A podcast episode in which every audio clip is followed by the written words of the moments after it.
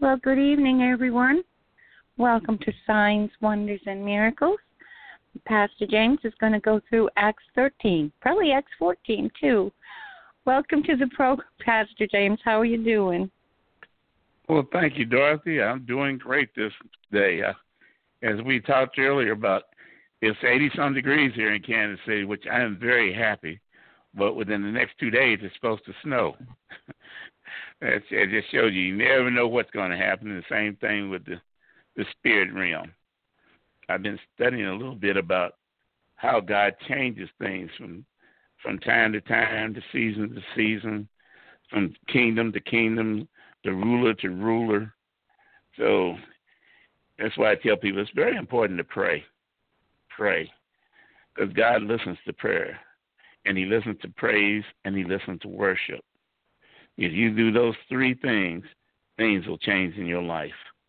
I don't care how bad things are going.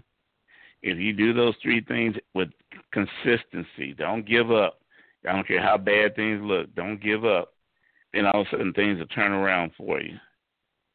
I'm sitting up there, I look at the things that God has for us, and and one of the things is signs, wonders, and miracles. Some of the signs is that um, the book, the Bible itself, is a book of revelation. It comes from Genesis 3 and 15 all the way to the last scripture in the book of Revelation. Amen. Amen means, in Hebrew, means emet or truth. So from one end to the next is truth.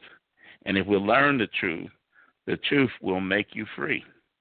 It will give you an understanding of how God thinks or how He operates. You won't understand anything about Him except the little bit that He allows you to learn. But if you walk in that little bit, that little bit of light, then God will give you more. And the more you, the more light you have, the more understanding you have. Because the devil is coming to steal, kill, and destroy.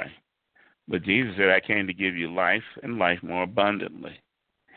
Well, one of the things is I want people to, to call in today and, you know, ask questions because we're in the, the clock is ticking. And just like this weekend, we had a three day service down here in Kansas City. It was on Friday, Saturday, and Sunday. And it was to teach people how to do exorcism or deliverance.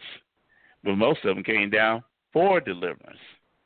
But see, we need to get get away from looking at uh, certain people able to do the exorcism and get in there for ourselves. We need to learn this because he said the believer shall cast out devils. The believer shall speak with tongue, new tongue. The believer will walk in the spirit of God. And if you're not walking in it, you're not believing. And the next thing you know, you have doubt and unbelief. And that's what stops people from getting their blessings doubt and unbelief. Today we're going to start off with Acts 13, the first verse, Acts 13. This is all about, as was from the beginning of Acts, is signs, wonders, and miracles. There's nothing you can read any chapter in there that doesn't have signs, wonders, and miracles in there. So it says this. And now that we're at the church in Antioch, certain prophets, teachers, as Barnabas and Simeon, and they called Nigel and Lucas and Cyrene and Manarin, which had been brought up for Herod the Tyre and Saul. And they ministered to the Lord and and fasted. And the Holy Ghost, you notice it didn't say Holy the Holy Ghost said, Separate me, Barnabas and Saul, for the work whereof I have called them. In other words, there is a time when things will be given one person to do and another person to do something different. And you got to remember, the Holy is there's three beings in heaven. It's the Father, the Son, and the Holy Ghost. But the Holy Spirit is connected to the Holy Ghost, and the Holy Spirit is in us. That's why it says, Greater is he who's in us than he who's in the world. That's why it says, The power of the sword is in the earthen vessel, which is the earthen vessel, us. We're the ones that need to be feeding the Holy Spirit in us. And the only way he's going to grow is through fasting, prayer, and reading the Word. According to the Word, the stronger you, the more you read, the stronger you become. So here it is. And um, in the third verse, it says, And when they had fasted and prayed and laid their hands on them, they sent them away. Now, in Hebrew, uh, one word can be 10 different words at the same time. And one of the things for uh, hand is not physical hand. It can be, but most of the time, the word hand means thought. So, in other words, when you hear that they laid their hands on you, that means they thought about you. When it says God has his hand on you, that means God is thinking about you. He's remembering you. And when God remembers you, that's when all things happen. Like with Noah, when he was in uh, out there for 40 days and 40 nights, it says, and God remembered him. Not that God forgets or anything, but I'm trying to, he's trying to let us know this is the way I operate. When you see my thoughts are things changing for you, that means I'm thinking about you. I'm remembering you. I want to change things. And it's all for His glory, not for yours. So here it goes. It says, And they've been uh, sent forth by the Holy Ghost, departed unto Seleucia, and from there they came to Syria. And when they had sailed over to Salamis, they preached the word of God in the synagogue of the Jews. What is the word of God? The prophecies, the prophecy leading to the Messiah before and after. And they also had John to their minister, or he was the one that was helping them. And when they had gone through the Isle of Patmos, they found a certain sorcerer, a false prophet, a Jew whose name was Bar Jesus, or the son of Jesus, but that is not the son of Jesus. It's just uh, the name that they had given him. But he was a false prophet, a sorcerer. In other words, he was able to do miracles, signs, wonders, and miracles. And just like with the Pharaoh back in the Old Testament in the book of uh, Exodus, his people are could do miracles. They could do signs and wonders. But there was a time when it came up to where Moses and Aaron did certain things that they couldn't do. And that's when they said, This is the hand or the finger of God. So we serve the most high God. That's why we will have wars. We will have rumors of wars. We will have battles. But we win if your confidence is in the Word. And what is the Word? It's God. It says, In the beginning was the Word, and the Word was with God, and the Word was God. So the more you learn the scriptures, the more you have an understanding of the revelation of Jesus Christ, the more you will have authority in the kingdom of God. So now let's look at it. It says, it says, which was with the deputy of the country, Silas Paulius, a prudent man, called Barnabas and Saul, and desired to hear the word of God or the prophecy. But Elymas, the sorcerer, that's the same one, Bar Jesus, for so was his name by interpretation, withstood them, seeking to turn away the deputy from the faith there's always going to be people that's going to try to keep you from hearing the truth. Oh, you don't need to go to that church over there. They they believe in angels and stuff. Jesus believed in angels. Uh, they they believe in try to cast out demons, and that that stopped. Oh, when the last apostle died. No, the last apostle never did die. There's 12 at any given time here on this earth that God puts us forth. And you'll even read where Jesus even talked about the apostles when they weren't even talking about apostles in the book of Luke. We'll do that later on. Then it says, Then Saul, who is also called Paul, filled with the Holy Ghost, set his eyes on him and said, O full of all subtlety and mischief, thou child of the devils, those enemies of righteousness, will thou not cease to perverse the right way of the Lord? Now, behold, the hand of the Lord is upon thee, and thou wilt be blind, and not seeing the sun for a season. And immediately fell upon him a mist and a darkness, and he went about seeking someone to lead him by the hand. Then the deputy, when he saw what was done, believed, being astonished doctrine of the Lord. In other words, when people see signs, wonders, and miracles, those that are not so religious they can't believe anything, but able to have their mind like a childlike and say, Listen, I know I couldn't do it, and I ain't seen you doing it. So that means the hand of God must be with that person or with that denomination or with that church. Right now, I don't even say denomination anymore. He's either with that church or he's not. He's either bringing the, forth the word of God and letting people understand how the operation of the kingdom, or they're operating in their own flesh, and they have uh, all they're doing is reading authority, but they have no power to operate behind it. A lot of times when we're doing deliverance, and that's what Jesus Christ teaching ministry is all about, is deliverance, is that we not only have uh, authority, but we have power. And the demons can look upon people and they can see who has power and who has not. And a lot of times, if your church is going and nothing bad's happening to y'all at the church, most times you're walking with the devil. When you walk uh, uh, the opposite way of the devil, that's when he attacks you. That's when he tries to steal, kill, and destroy. If he's not trying to do that to you, you're walking in the wrong direction. Because if you're scared or timid, the Bible says that you will have your part in the lake of fire that burns forever. I'd rather be on fire for God now than to be on fire with the devil later. But I'm on fire with God now. I don't fear man and what they can do to me. I fear what the Holy Spirit can say and what the Holy Spirit does, and that I want to please my master, which is the Most High God. Then it says um, in the 13th 13th verse. Now, when Paul and his company loosened from Pamphylia, they came to Perga and Pamphylia, and John departed from them, returning to Jerusalem.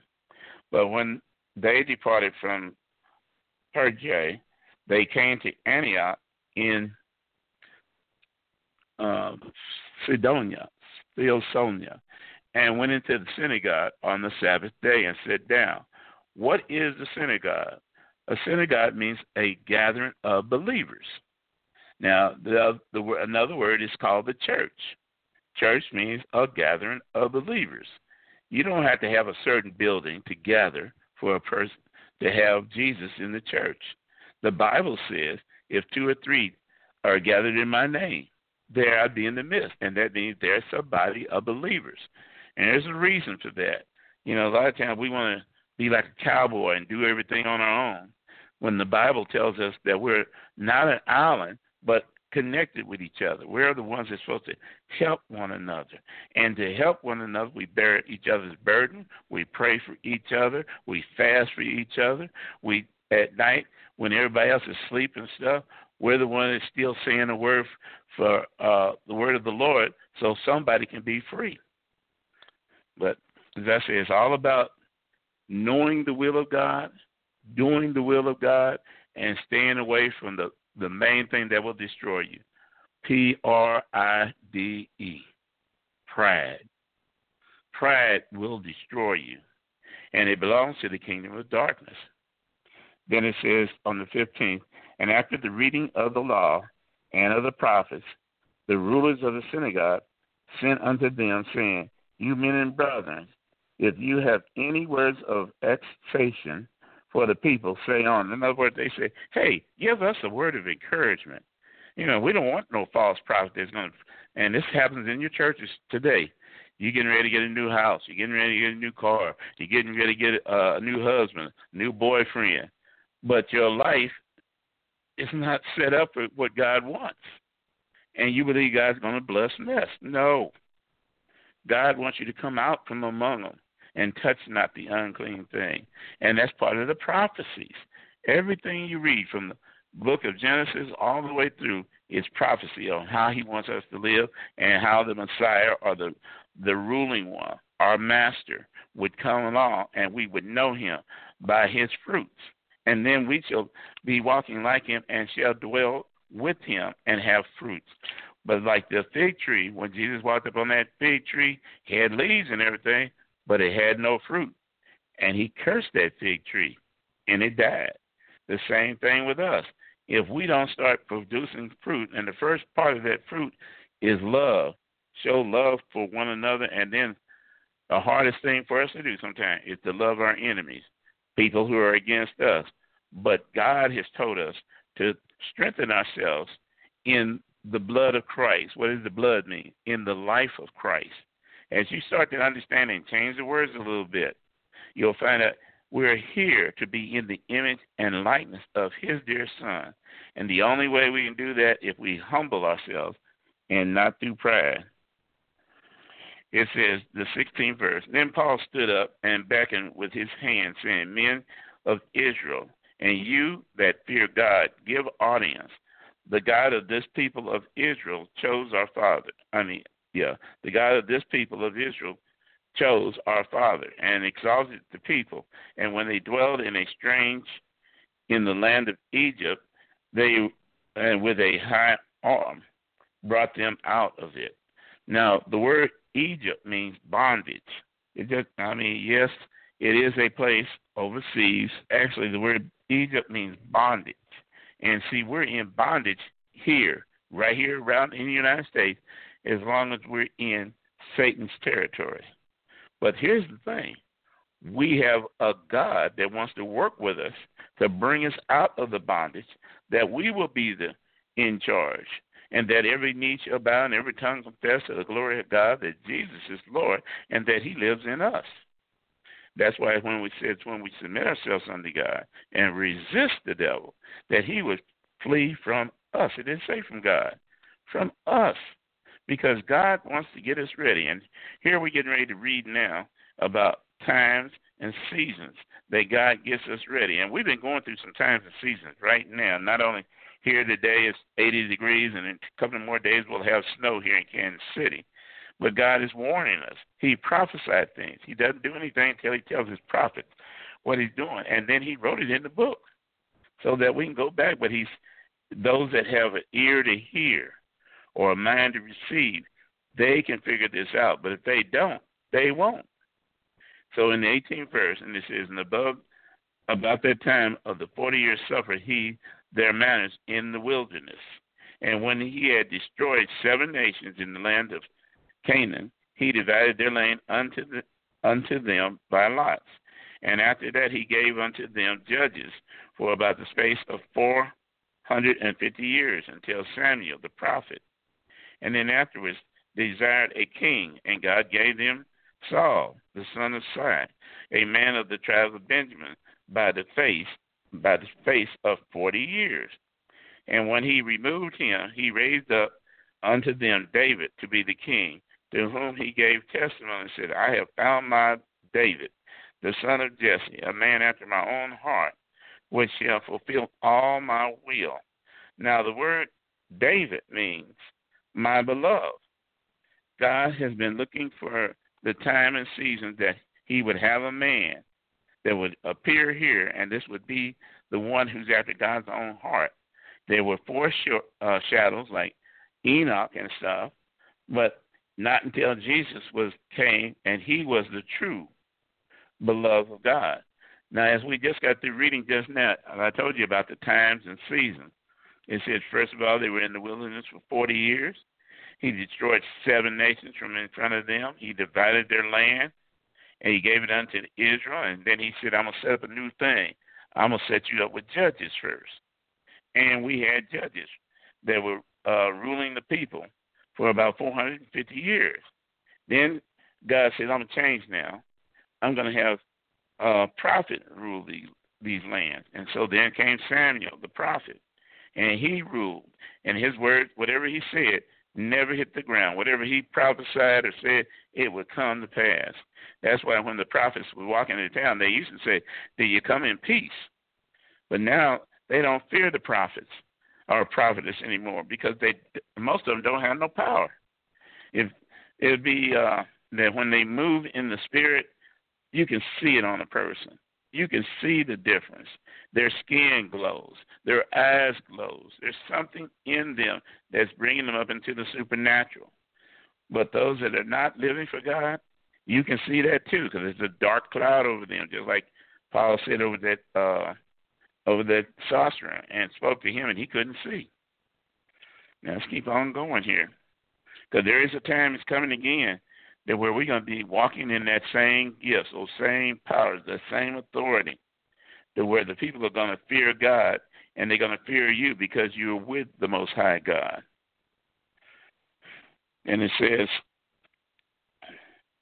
the 23rd, of this man's seed, God, accordingly to his promise, raised unto Jerusalem a Savior. And that Savior was Jesus. Remember, I was telling you about that David means uh, my beloved. He was waiting for his beloved, and his beloved name is Jesus. And when John had first preached before the coming of the baptism of repentance to all the people of Israel, and John fulfilled his course, he said, Think you that I am.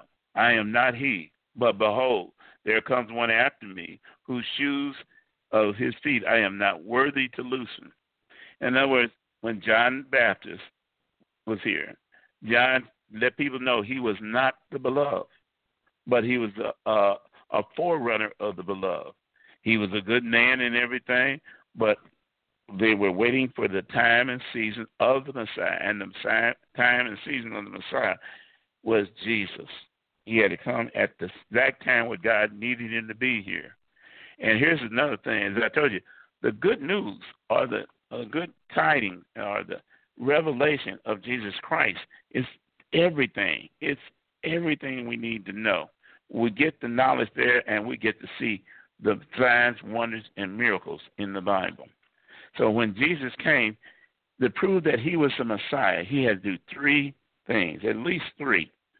Now, there was a whole lot more, but the main three was first of all, he had to heal a leopard he had to pray for a man, and he get his eyesight uh, born blind, and he had to pray for uh, a deaf and dumb person. In other words, they knew about exorcism. They knew about casting out demons and stuff, but nobody had ever cast out a demon that they couldn't talk to or couldn't hear from. That's why it was so important that he had to had to uh, pray and open up the ears and the mouth of a deaf and dumb person, and that proved that he was the Messiah. That's just some of the proof. But as I tell you, it's all about the book of Revelation, and it's not just the chapter of Revelation, but the whole book, which is all pointing to Jesus. And in the 26th verse, it says, Men and brothers, children of the stock of Abraham, and whoever fear among you fear God, to you is the word of this salvation or the message. That's what I, I like this book they call the message book. If you get a chance, go ahead and read it. For they, that's another interpretation beside the King James or the New King James or the Rotherham and all that. For they that dwell at Jerusalem and their rulers, because they knew him not, nor yet the voice of the prophets, which are read every Sabbath day when they fulfilled them in condemning him. In other words, before Jesus was crucified, he was already already uh, prophesied that he would die, that he would be crucified. You'll find that in the book of Psalms, the 22nd chapter. If you get a chance, look it up. I'm telling you, it's all about the prophecies. And through they found no cause of death in him, yet they desired Pilate that he should be slain. And when they had fulfilled all that was written of him, see, as Jesus said, I come in the book that is written, called, uh, written of me. This is what he said. All had to be filled that was written of him. They took him down from the tree and laid him in the scepter, and God raised him from the dead. And he and he had seen many days of them which came up with him from Galilee to Jerusalem, who are in his witness unto the people. In other words, when he rose from the dead, other people rose from the dead. That should have convinced them now then that Jesus is Lord. But they didn't believe it. Some of them did, some of them don't. He said, And we declare unto you glad tidings, or the good news, on that the promise which was made unto our fathers, fulfillment of the prophecies.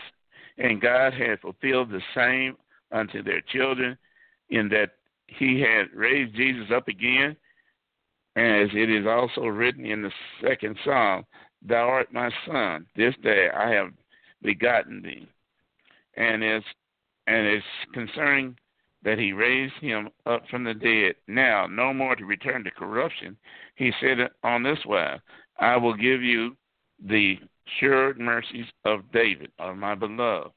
Wherefore he said unto the other psalmist, Thou shalt not suffer thy Holy One to see corruption.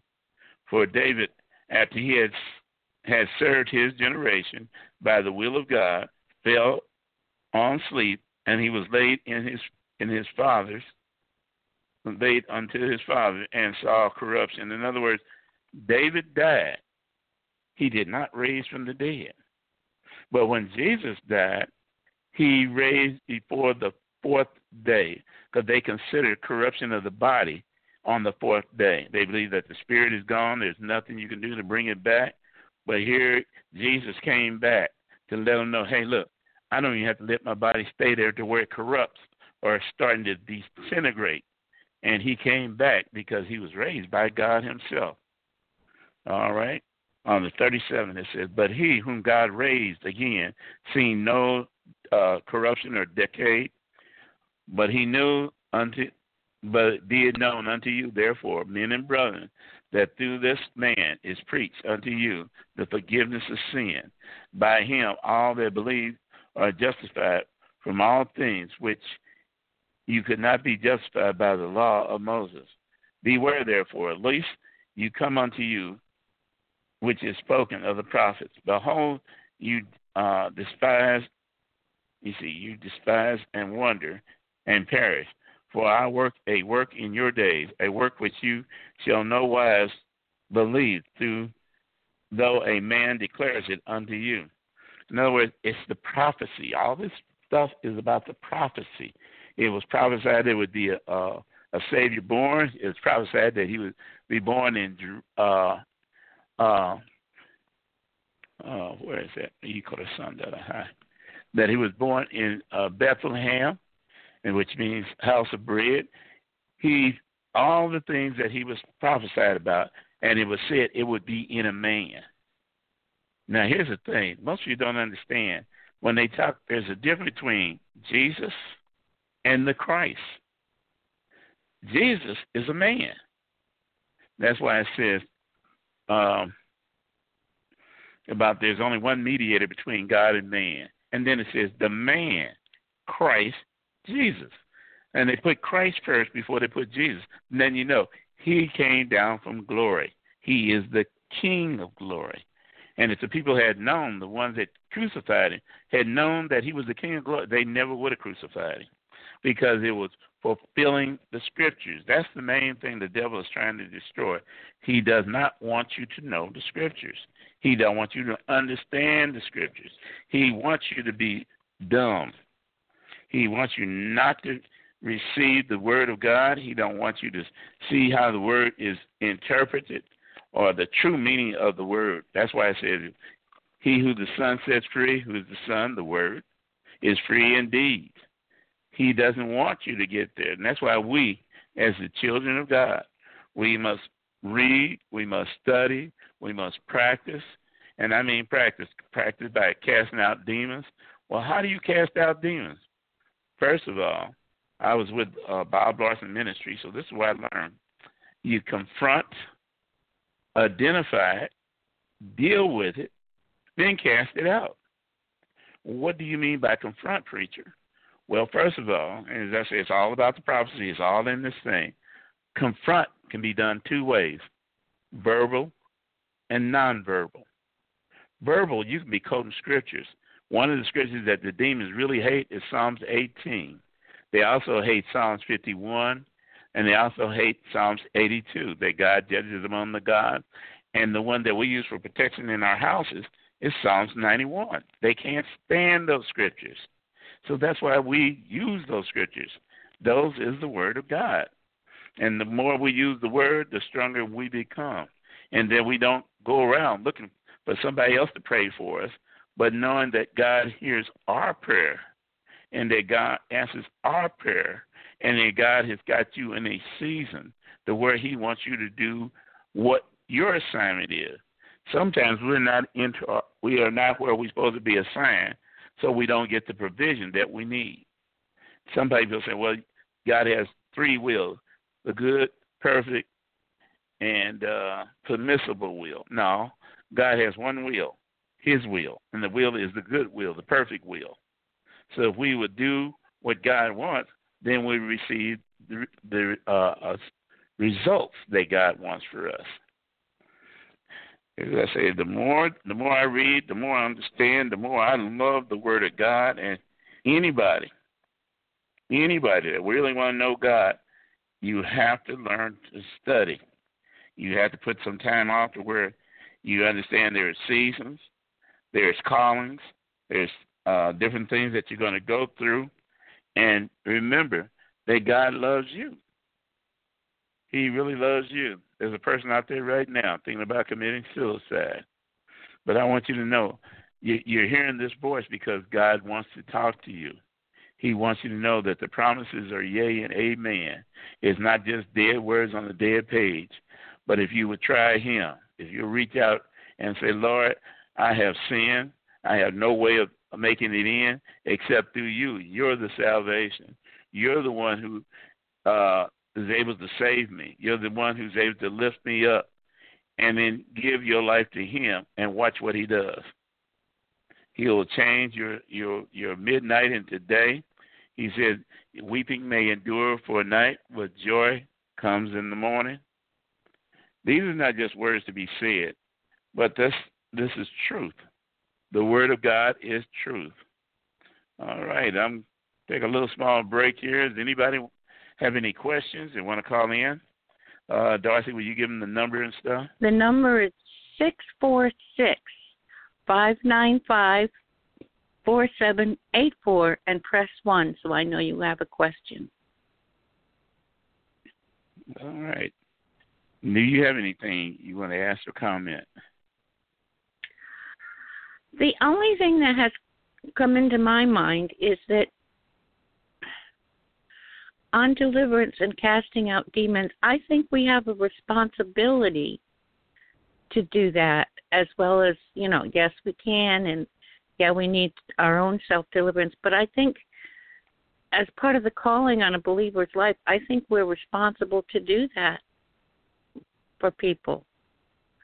So not just mm-hmm. go seeking for our, you know, seeking for our own selves, but learn how to do it for others. I think that is an actual responsibility. So. That's right. As you know, we're we're all in this this world together, and we're all here to help build this world with love. And if there's no greater love than to give up your own life to help somebody else. And I don't mean you got to die and stuff, but to give up your life to say, hey, look, there's a soul there that needs to be saved. I need to go over and witness. They're gonna laugh at me. They're gonna make fun of me and everything. I don't care. My job is to go out there and try. That's why the Bible says, "He who wins souls is wise." So, all right, let's keep on going here down to the uh, uh, 32nd verse. And as I told you, it's all about prophecy, all about prophecy, all about prophecy. It says, 32nd, we declare unto you the uh, good tidings and that the promises which were made unto our father. God has fulfilled the same unto their children, and he has raised Jesus up again. And also written in the second psalm. See, that's why I'm trying to get you back there again. Psalm, Thou art my son, this day I have begotten you. And if you read 34, you'll read some more of the scriptures. And then you read 35, there's some more. Then it says uh, 36, and David after he has served his generation. So there is a time and a season for every person who's born in a generation to do something that God has for us to do something. And then keep on going there down to uh, 38. Be it known unto you, therefore, men and brethren, that through this man is preached you uh, unto you the forgiveness of sin. That is Jesus. You know, the reason I keep going back over these things because you got to plant these seeds. You say, Well, I heard it once. You done been there once. Listen. You want something to grow, you say it over and over again. You put it into your heart. Then you water it. That way it can grow and bring forth fruit. Some sixty, some sixty, a hundred, or hundred and twenty in some scriptures here. But it uh thirty nine, and by him all that believe are justified from all things by which they could not be justified by the law of Moses. The law of Moses, there were 613 laws, and you had to keep those laws every day. No person keeps 613 laws except Jesus. And that's because he believed it and received it and did it. He didn't try to question the Father, why you do this, why you do that, what's this law for? No. He just walked by faith and not by sight. It says 40, Beware therefore, at least that comes upon you that was spoken by the prophets. See, back to the prophecy again. Behold, you spies and wonder and perish. See, all these things, that's where he goes back to the another scriptures where it talks about they could hear, but they can't hear. They see, and they can't see. Because if they could see and hear, then he would save them. They would understand. But most people know if if it ain't if it ain't uh, God ain't a genie. I don't need him. We need God, and God has ordained us to do the work for him. That's what we need to do. 42nd, it says, And when the Jews had gone out of the synagogue, the Gentiles besought that their word might be preached unto them the next Sabbath. In other words, here's the religious person, the Jewish people. They they had different things like the Pharisees, Sadducees, scribes, uh, Herodians, lawyers, and all these different things. But then there was another group of people there called the Gentiles, and that means a person who has not a covenant or a blood covenant with our God, but they hear it and they want the word, and because they want the word, God has given it to us. We are like those Gentiles. We would. I hear people say, "Well, I was born a Hebrew." You don't know what you were born because all the records were destroyed when the uh, fire was in the, uh, in Jerusalem in 70 A.D. So you, you don't know if you're Jew, uh, born a Jew or not, but you can be made a Jew by believing the Word of God, which is Jesus Christ. All right. And for those that understand what I'm talking about, there is a doctrine that's going around. Oh, well, I'm a Hebrew. I'm a Hebrew of the Hebrews and stuff. You don't have no thing, can't go past nowhere till uh, past through let's see 70 A.D. when it was destroyed all the records of the Jewish family. All right, let's keep on going. Now, when the congregation 43rd was broken up, and many of the Jews and religious proselytes followed Paul. Proselyte means that one that changed over. They were Jews, and they, I mean they were uh, they were Gentiles, and they turned to go to Christ. Paul and Barnabas, who was speaking unto them, persuaded them to continue in the grace of God. A lot of people are talking about grace of God. That means God will cover all the things you do wrong. No. Grace is that God is willing to save you. He's willing. That's grace right there. Because if we got the punishment we're supposed to be according to the law, the wages of sin is death. But he said, I give you life and life more abundantly if you accept and keep the word and obey the word. That's why we have to study the word. Uh, 44. And the next Sabbath day came among the whole city together to hear the word of God. But when the Jews saw the multitude, and they were filled with envy and spoke against those things which were spoken by Paul, contradicting and blaspheming. Then Paul and Barnabas waxed bold and said, It was necessary that the word of God should first be spoken unto you. But seeing you put it from you and judge yourself unworthy for for everlasting life. Lo, we return to those that have no covenant, but they want to be saved, and that is the Gentiles. For so has the Lord commanded us that I have set thee to be a light or understanding to the Gentiles, that thou should be for salvation until the ends of the earth. And when the Gentiles heard this, they were glad and glorified the word of the Lord. And as many as were ordained to eternal life believed. For the word of the Lord was published throughout all the religion. For the Jews stirred up the devout and honorable women and the chief men of the city, and raised persecution against Paul and Barnabas, and expelled them out of their coast. But they shook the dust off their feet against them, and came into Iconium. And the disciples were filled with joy and the Holy Ghost. In other words, when people persecute you because of the things of God, be happy. Be happy because that means you were counted worthy to suffer for the, the glory of God. And the glory of God is His Son, the Lord Jesus Christ. Now, a lot of times, as I say, we don't study the Word like we should, or we haven't been taught how to study the Word. There's the scriptures on how to do it. It's in Isaiah, the 28th chapter, starting with the ninth verse. It says, Those that want to know knowledge. And this is how it is precept upon precept, precept upon precept. Why did God repeat it twice?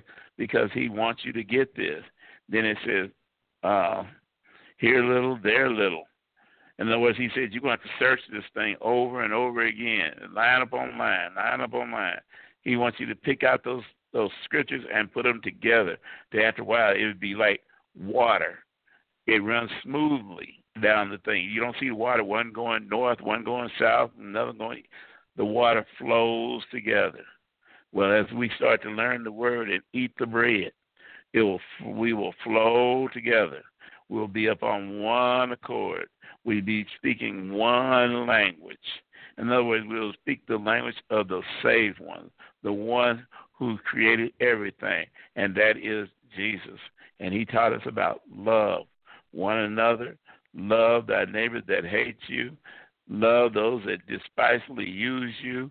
Love them, but don't. I ain't tell you to be a uh, a a a a, a, a rag mopping where you can just walk all over you.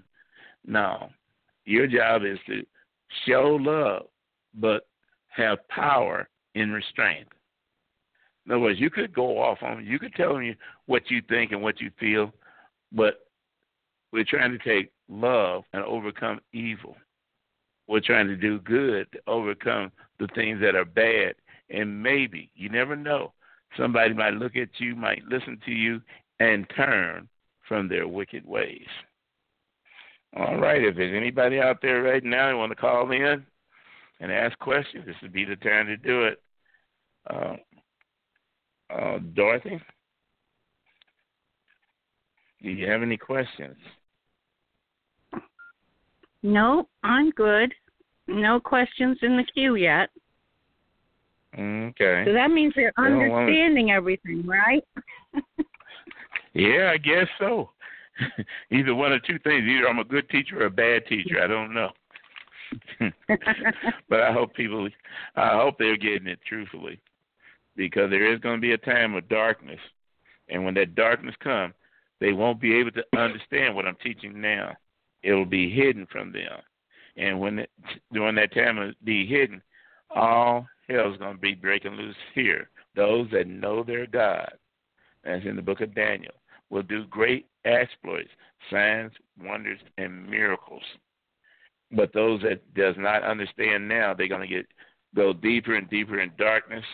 They won't understand because they're not asking questions so they can get a clear understanding, or they don't want to study they want somebody else to read everything to them, and and that's not what I'm here for. I mean, I'm here to get them excited to get into the Word for themselves, so where they can see what the Word of God can do for them, and how they can operate in and help somebody else. Well, we'll go into chapter 14 then.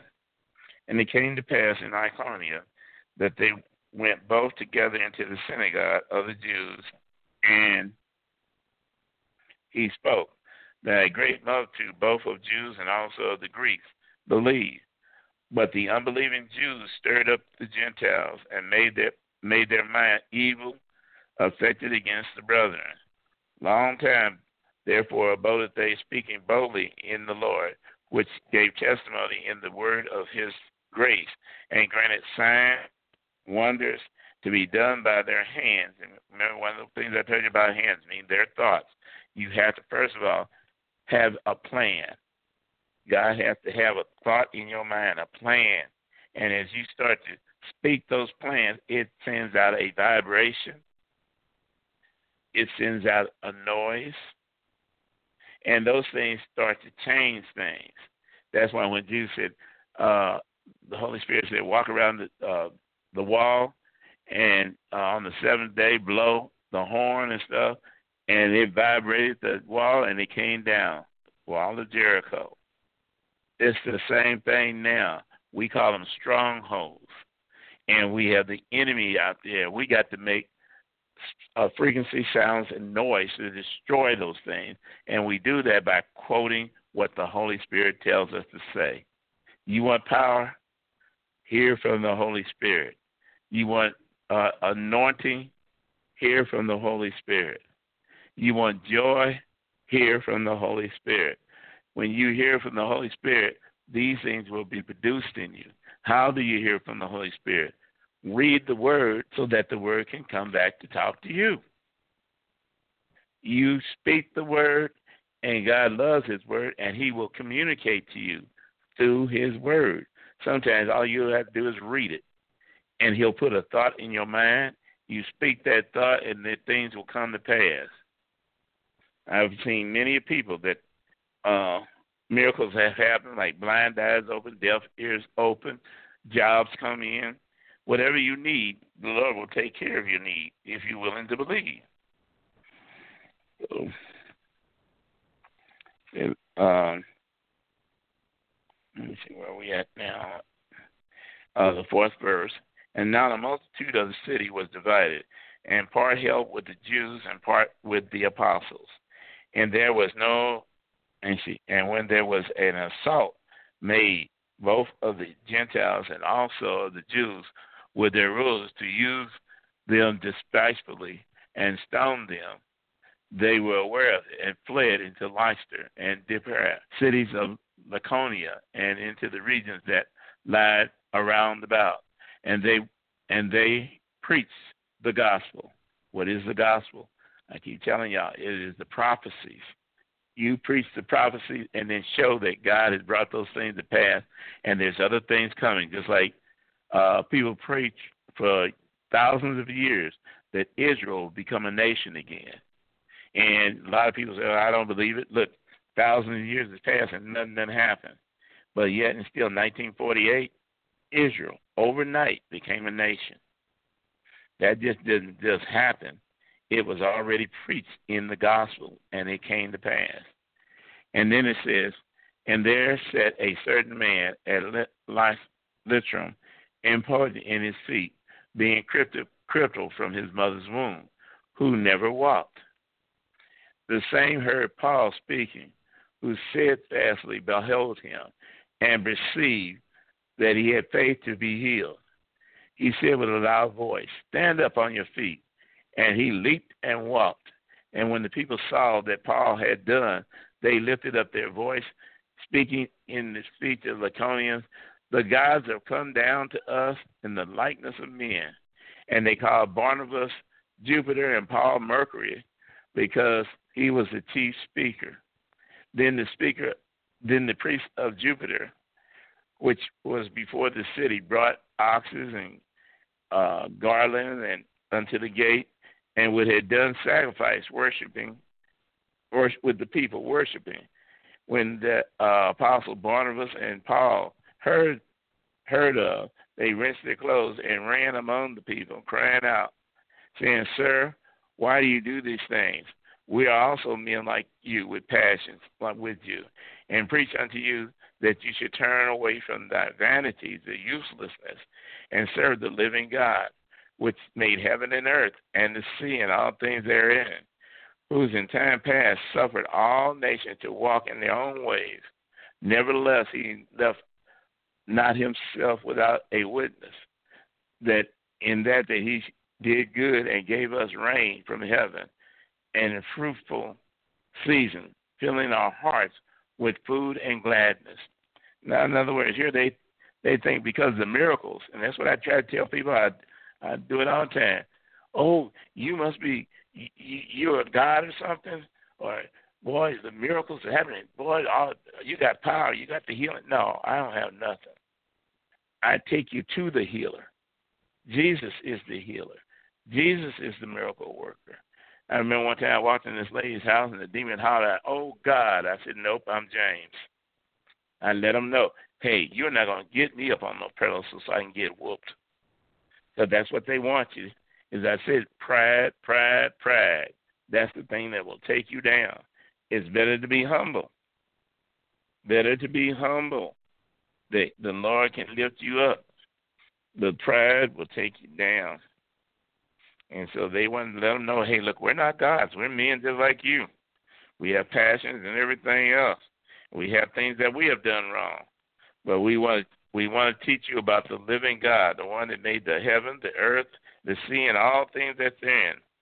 So the 16th verse it says, "Who in time past suffered all nations to walk in their own ways." In other words, uh, God led people in the beginning to different nations and stuff walking what they thought is right. That's why they were worshiping trees and all this other stuff, and he wasn't destroying them. He wanted to let them see those things were useless. There is nothing that they can do for you. There's only one true God, and that is the living God. He's the one that can bring things to pass. He's the one that rewards you. He's the one that blesses you going in, blesses you going out. And he wanted somebody to be a witness for him, so that's why he chose Abraham. Abraham was uh, one of the, the first witnesses, and to show you what I'm talking about as a witness, uh, if you read the history about Abraham, Abraham's father was an idol worshiper, and he made idols, and so he taught his children to worship idols, and Abraham was one of his child. So uh, one day, Abraham decided to feed those idols because that's where he thought all the blessings came from. So he brought food in there, and the next day the food was still there. So he thought he insulted the God by not giving him enough food. So he went brought more food the next day, and they he came back and the food was still there. Then he realized the the the uh, idols and stuff had no power. So what he did was he took a uh, hammer and broke up all the gods in his father's house except for this big one. And he gave that big one the hammer. And then he took when his father came in, he said, "What happened?" The big one there, he got mad at the little ones trying to eat his food, and he destroyed them all. And so his father said, "You know that thing had no power." He said, "Well, if he ain't got no power, why do you serve him?" And that's the same thing that we have now. Why serve sin when you know you're going to pay a price, and the price is death. When you can serve the living God and you shall be raised from the dead, it shows all through the Bible. Jesus said we will, will be raised from the dead if we obey. I'd rather go through some suffering now than to go through eternity without the Most High God loving me. Because He will one day turned his back and said, It is finished. And that's what we don't want to hear unless it's come on in, my good and faithful servant. Enter into the joys of the Lord. All right. I'm still calling out there for people to call in now. I'm seeing uh, I remember one preacher that I used to know, uh, he did, you said, now call in, let me know that you're out there. He said, if not, I'll start singing and you didn't want to hear him sing. The same thing with me. I remember one time I started singing, a brother told me, he said, Brother Vivian, remain in your calling. and singing is not one of them. All right. Uh, let's talk. Uh, we'll come back and finish 14, and then let's go and talk about casting out demons. Let's turn to and what the people how they turned against the men and women of God that were doing this. So let's turn to Luke the 11th chapter, starting with the first verse. Luke the 11th chapter, starting with the first verse. Because see, you need to get some background about what does the Holy Spirit do? What is the people going to do we have a, you? We have a hand raised. We have a question. Okay. Area code 702. Your mic's open, 702. All right. Can you hear me, Pastor? yes, I can. Okay. So I have a question, and it's regarding uh, the different heavens. Okay. That's all a little bit confusing to me, and I've just recently started looking into that. Hmm. Um, I have heard from certain servants of the Lord um, that there is a second heaven, and that our prayers, in order to get to the Lord, have to go through that second heaven and mm-hmm. that there are often sometimes now this sounds a little strange but uh, maybe uh, witches or evil angels in the spirit that are assigned to prevent our prayers from getting to the Lord. And I just that just sounds kind of strange to me since God is with us and he's in mm-hmm. us and he he's omnipotent. So how is is how is that real or what's happening? Yes. See, the God that we serve is not willing to force us to do anything. He didn't want robots. He wants us to give have a free will. And because of these what they call the watchers. You can find it in the book of Daniel. They did not keep their first estate. They didn't do what they were supposed to do, and so they were tra- uh, put in chains and locks in the second heaven. Now, because Adam gave away this world, our God is the God that's going to come back and get this world. But right now, the God of this world is Satan. And because of that, he has power in the first heaven, right here on the earth. And the second heaven is where the fallen angels or the watchers are held. So we got to first of all fight through the first heaven. We have to. That's why it says we wrestle not against flesh and blood, but against principalities. God has put it in our in our power to fight. But if we don't fight, then we lose the battle. Each one of us that comes in as a believer, we come in as a warrior. And God backs up, you know, He has power in us and He gives us authority.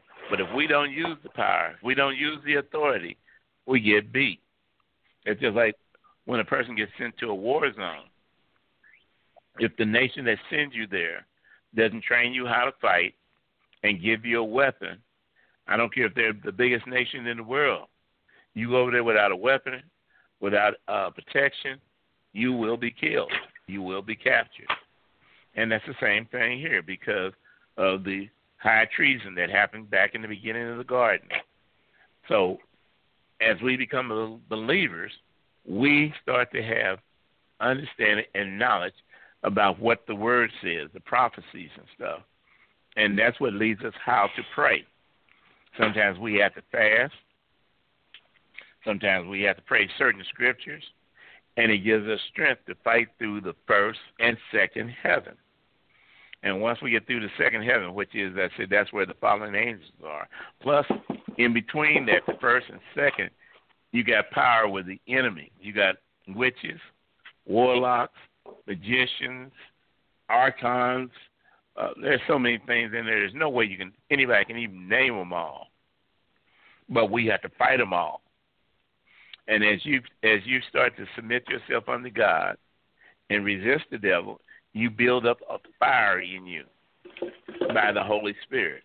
That's why we call Holy Ghost fire, Holy Ghost fire, Holy Ghost fire, because that fire is building up in us so that we can battle the enemy.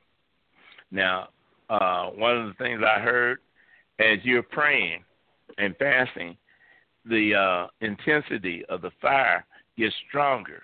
And just like with Daniel, when he was praying, he prayed for 21 days trying to get an answer from God. But the Bible says when uh, Gabriel showed up, he said, God heard you from the first day you got yourself ready. But I was resisted or had to fight into in the atmosphere with a prince of Persia. And while he was fighting there, he couldn't get nowhere. So that's why he was battling back and forth. But because Daniel was praying and wasn't quitting his prayers, then he was able to keep on praying till Michael, the archangel, saw what was going on. Michael came in and got into the fight. Gabriel was able to get away to go over to give Daniel the uh, answer to his prayer, but it took 21 days. So that's why I said we can't can't give up. We got two heavens we got to fight against, and that's the first and second heaven. Now, when Jesus comes here from the third heaven, and, and uh, he'll rule and reign for a thousand years, then Satan will be let out again, and people will be tricked again. Even though they can see God on earth, they're going to be tricked again, and then it's going to be a, a great white throne judgment. And at that time, all those that don't make it, all those that uh, fail the judgment or the bema seat, will be cast into the lake of fire. And those that are left we will have uh, eternity to be here on earth with God. A lot of people are always talking about, well, I'm going up to heaven in the golden streets and I'm going to get my mansion up there, but the Bible teaches us we're going to rule and reign down here. So okay. we'll have power so, that we can change things. Mm-hmm. Okay, so you're saying that uh, there was an actual battle because I, I, now that you bring up Daniel, I do remember that. But so you're saying mm-hmm. that even as great as Gabriel was, whoever is this Prince of Persia?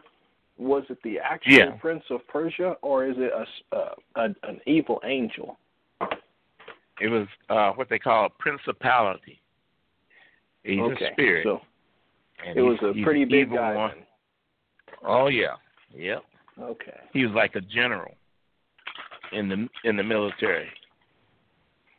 Wow. And see, hmm And it's just like what you read in the book of Revelation, where it says that uh, the uh, Michael and his angels fought against Satan and his angels.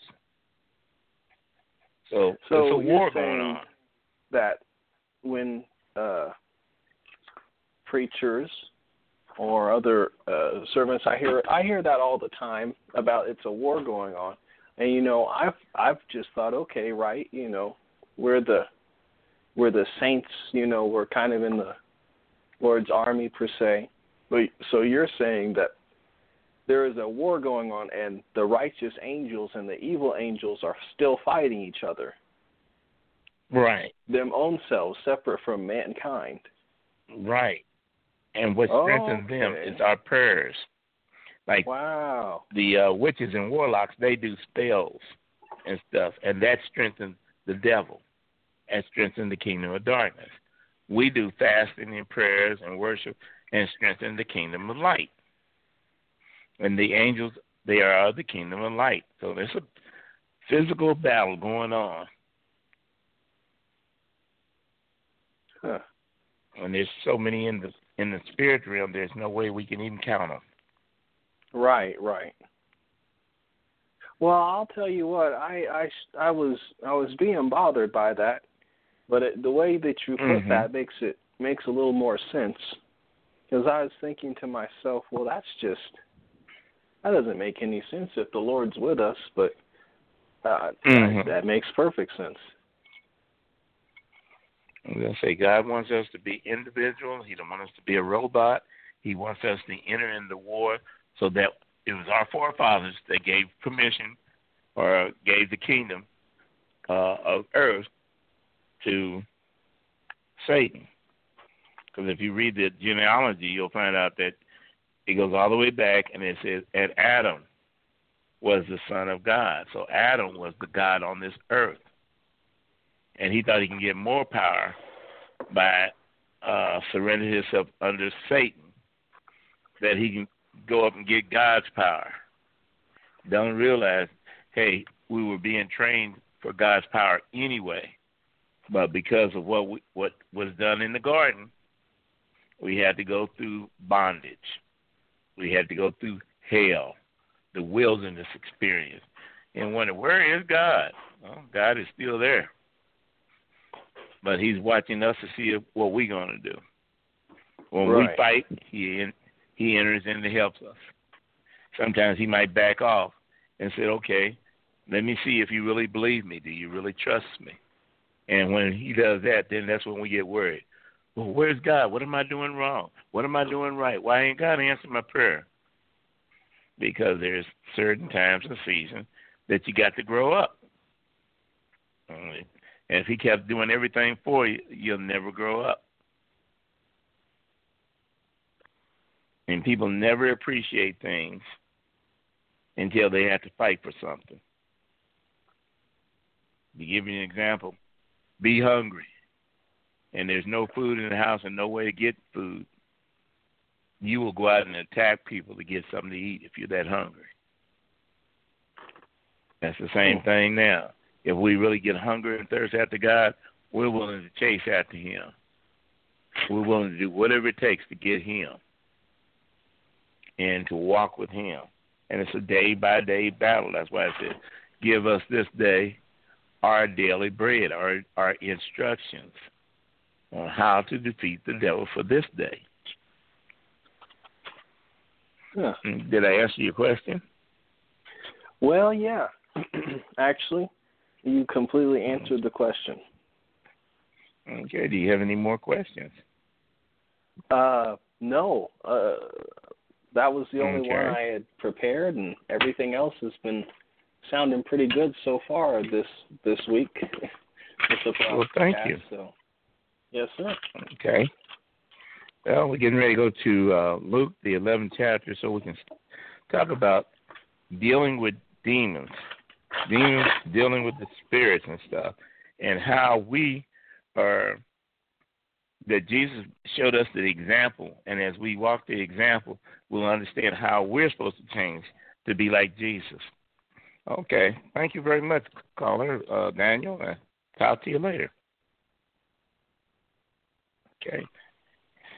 Is any other out there, Dorothy? Before I start reading again. No, but I do want to mention I just watched an excellent movie on I think it's christianvideo.com. It's called Heaven's mm-hmm. War and it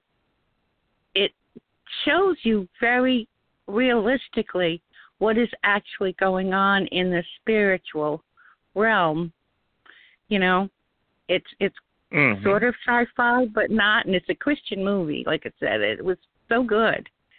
So, because a lot right. of us don't yeah. see that, we can't see that. You know, it's just it's hard to see. But this movie really brings it home. All right. I'm saying they got a lot of Christian movies coming out again lately, and you know, instead of listening to all this junk that's out there, we need to get back to what, you know, old fashioned uh, morals and do those things that's pleasing to God. So God can bless us. All right, I'm going to start here at uh, Luke, the 11th chapter. And it's going to teach us about praying and a few other things right now. So here it is. And it came to pass as he was praying in a certain place, and that's Jesus, when he seeks one of his disciples, said unto him, Lord, teach us to pray, as John has taught his disciples. In other words, there are certain ways that you that you really need to learn how to pray. I know people say just pray out of your heart and stuff, but God loves His Word. it, uh, you quote scriptures like in Psalms and stuff like David did, God said, This is a man after my own heart. Because of that, God hears those prayers. He answers those prayers quickly. Versus then people just, Lord, give me this, give me that. They act like he's a genie and that he's supposed to give them everything they want because they asked him. But that's not the way the kingdom is set up. It's set up to realize that we have a king. And he because he is a king, we have to worship him like a king and praise him like a king because he is. But see, he also wants to be our father. But like I told my kids, I said, listen, if we're friends, great. If we're not friends, great. Either way, I'm still your father. And in other words, let them know I love you, but there are certain rules. You will obey the rules, and we'll get along. If you don't obey the rules, we won't get along. All right, so here it is. It says, verse number two, it says, And he said unto them, When you pray, say, Our Father, art in heaven, hallowed be thy name. Thy kingdom come, thy will be done in heaven, so in earth. Now, that word, uh, you know, when he says, Our Father, it's the Hebrew word Abba. And Abba means uh, daddy, and a closeness of one who is who that we came out of. So that's why he said, call him Father, and then reverence him, praise him, who art in heaven, and give and it says, Hallowed be thy name. The word name means authority. In other words, we want to be in the kingdom. We want to honor God. We want to do those things that's pleasing in His eyesight, that we can hear, good and faithful servant, enter into the joys of the Lord. And this is going to happen one way or the other. You know, we can either do it willingly or we can do it through trials and tribulations. But sooner or later, you will understand that God is a rewarder of them that diligently seek him. So it says, Thy, thy will be done in heaven, so in earth. In other words, when they talk about God has a permissive will and, a good will and a perfect will, no, he has one will, the good will. And that means you to do those things that's right in his eyesight. Then it says, Give us day by day our daily bread, our instructions. No, what are the instructions? Love God with all your heart, soul, mind, and strength, and love thy neighbor as thyself. But you don't understand, preacher, how bad people treat me. They do this to me. Listen, he didn't ask you how bad these people do to you. He said that you're supposed to ask your instructions. Some days God wants you to pray for the person. He wants you to fast for a person. Well, why should I do that? They ain't never did nothing for me. That is not what the question is. The question is, what are you going to do about God? And he said, ask each day what you're supposed to do to serve him and the people. And then the, the fourth one says, forgive us our sins, for we have, for also everyone that is indebted to us, and lead us not or bring us not into temptation, but deliver us from the evil. Now, there's a book called the Rotherham Interpretation, and instead of saying evil, it says the evil ones. And that's because there's a lot of demons out here, a lot of devils out here. And there's people, they are here not to be saved, but to cause the test, to put you through the test so that you may lose and be destroyed. But as you learn to treat people good, even when they treat you bad, if, when you learn to love people when they don't love you, and you say nice things to them and they say bad things to you, you're walking in the love of God. And because of that, you shall be blessed. You may not receive it right now, but you're going to be blessed. The Bible says, you know, God lends to the poor. And that doesn't mean just money, it means knowledge. Poor in spirit means poor in understanding. And if you try to give person understanding and you're winning souls, God's going to bless you. He will not be indebted to somebody because God got the cattle on a thousand hills. So if you give to him, he's going to definitely give back to you. The fifth verse says, And he said unto them, Which of you having a friend, and shall go unto him at midnight, and say unto him, Friend, lend me three loaves? And you know, it's always numbers about God. It's something about numbers that God operates three, one, three, five, seven, ten, forty, eighty, a hundred, hundred and twenty. If you start checking those numbers out, you'll find that God has a reason for everything. There's nothing that He does not have a purpose for. It said, For a friend of mine in his journey had come unto me, and I have nothing to, for him to eat. And he said, From within shall answer him, saying, Trouble me not. The door is now shut. My children are with me in bed. I cannot rise and give. Now, this is what uh, people would think. You know, you're supposed to be my friend. You waking me up at night. This is the things that run to a person's mind. But, but, if you're a true friend, let's see what it says. And I said unto you, though he will not rise and give him, because he is his friend, yet because of the, the inopportunity, he will rise and give him as many as he needs.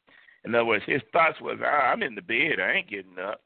But because his friend, he get up and get him whatever he needs.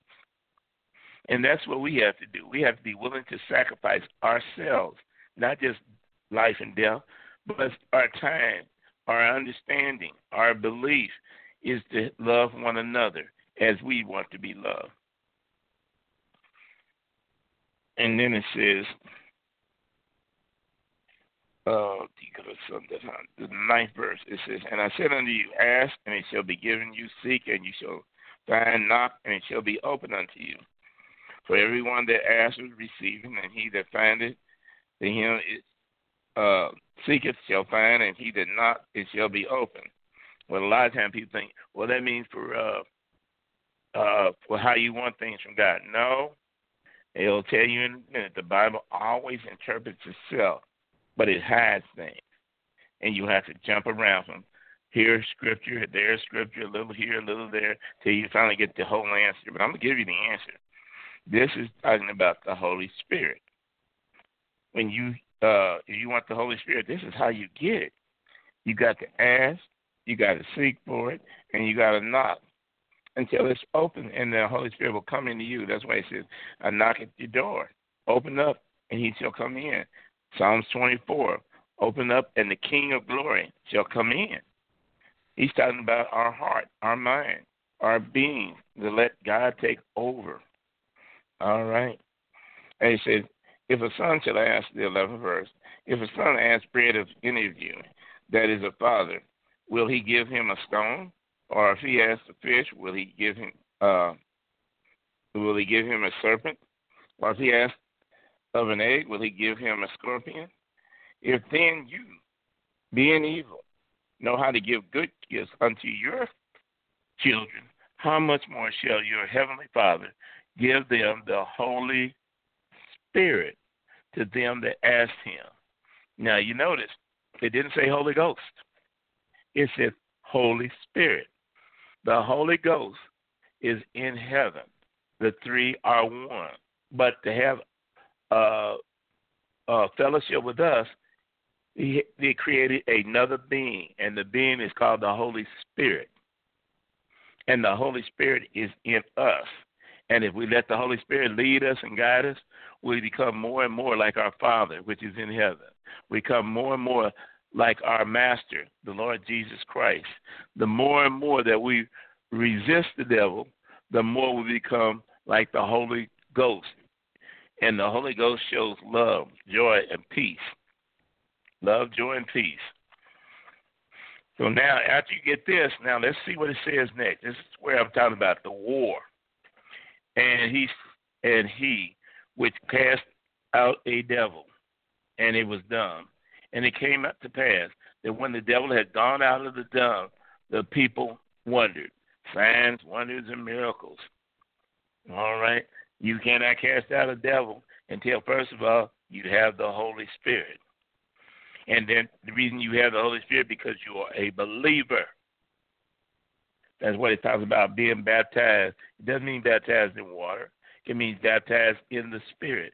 Because when you get baptized in the Spirit, you move to another level of thinking. Your thoughts are not the same as what it was before. The Holy Spirit will lead you and guide you into all education of truth, that your mind will not be tricked. You'll discern what's going on, and you will be not dumb, but be wise. Okay, let's see now what it says. Back to 14. It says, He was casting out a devil, and it was dumb. And it came to pass when the devil had gone out, the dumb spoke, and the people wondered. But some of them said, He cast out devils through Beelzebub, the chief of the devils. Others testing him or tempting him sought of him to, uh, for him a sign from heaven. But he, knowing their thoughts, now in other words, Jesus can read their thoughts. There are times when the Holy Spirit will let you read other people's thoughts. And you they'll be saying, Well, how do you know this?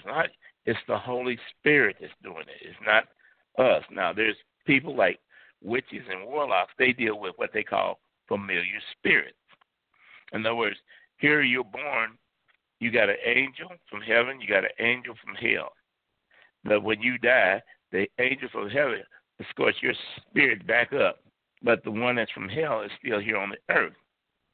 And what he does, he's walking around looking for uh, a place for him to rest. But a lot of times you might go to these psychics and stuff, and they can call these familiar spirits. And when they do that, they say, "Oh, you live at uh, 3105 Norton. You've been there for 50 years." And you say, "Oh, that's a prophet or a prophetess." No, they're dealing with familiar spirits because that spirit was with that person in your family, and this psychic was ever to call it up. That's why when uh, Saul was looking for Samuel, and uh, he went to the witch of Endor, and she thought she was calling up one of her familiar spirits, and ended up calling Samuel herself, and got scared. All right, let's keep on going.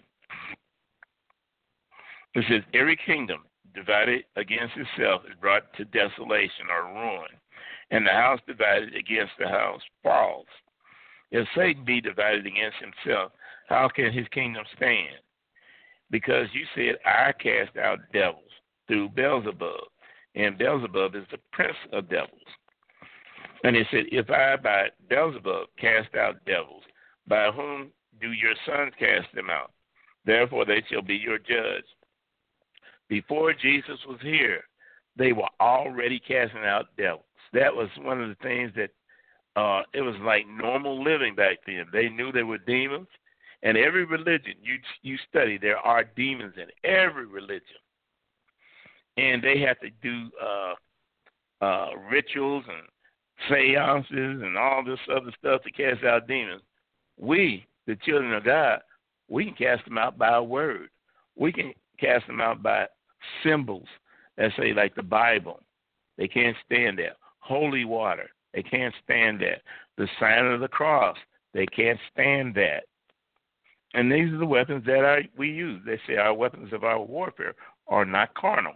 Warfare means we're supposed to do the fighting, not the angels. Yes, they're fighting alongside of us to help us, but we're supposed to be praying and fasting and worshiping, and it, it's giving our angels stronger and strength and everything, and it's strengthening us in the spiritual realm. All right. Then it says, the 20th verse, it says, But if I, with the finger of God, cast out devils, no doubt the kingdom of God is coming upon you. It's close, it's near, it's right here. When a strong man's arm keeps his palace, his goods are peace. But when a strong man, but when a stronger than he shall come upon him and overcome him, he takes from him all of his armor where he trusted and divides his spoil among his group. Now, here's what he said Those that are with me, you are strengthened by me. But those that are against me, you, you lose your power, you lose your anointing. And the enemy comes and attacks you. That's why I said he knows who's got power and who ain't got power. And he comes to steal. What is he trying to steal? Your anointing. He's trying to steal your knowledge. He's trying to kill kill you so that you will be no effect to the kingdom. Our job is to kill them. Our job is not physically go out there and take a knife like it used to be or a sword, but we have power to speak things into existence. We can speak against the uh, unholy angels and stuff. We can call uh, curses upon them. That's what Jesus did when he looked at that fig tree. And he said, and he cursed the fig tree. He didn't pray for it to bless or anything. He cursed it, and it died from its roots. That's where we got to learn to fight from the root of everything. Then it says, uh, the 23rd, it says, He that is not with me is against me, and he that gathers not with me is scattered. When an unclean spirit, that's a devil, a demon, uh, Satan, Jezebel, anything of the kingdom of darkness, when an unclean spirit has gone out of a man, he walks through dry places, seeking rest, finding none. He says, I returned to my house once I came out. When you cast out a demon and you're in the middle of warfare, most of the time a demon will tell you, This is my house. You can't cast me out. I've been here a long time and I'm not leaving. I'm a stubborn spirit. Well, that's because if, if you think about it, if that was your house, how hard would you fight? If your family was in there, how hard would you fight to keep that? Well, we're the stronger being, so we're supposed to fight even stronger to get them out. All right. And said when he comes, he finds it swept and garnished. But another part to that, it says, and it was empty. In other words, when a person been set free, and he don't put the word in him, or she don't put the word in them, they are empty, and that's why the devil comes back in there. Then it says, then he goes in and taketh to him seven other spirits more wicked or stronger than himself, that they enter in and dwell there or live there. And the last state of that man is worse than the first. In other words, that demon said, okay, they cast me out the first time, but I'm going to make sure I don't get cast out this time because there ain't nothing in there. They done had it cast out, but there ain't nothing in there. It's just cleaned up. So now I'm gonna take these other guys in there, stronger than me, and that be one plus seven, which makes eight, which means new beginnings.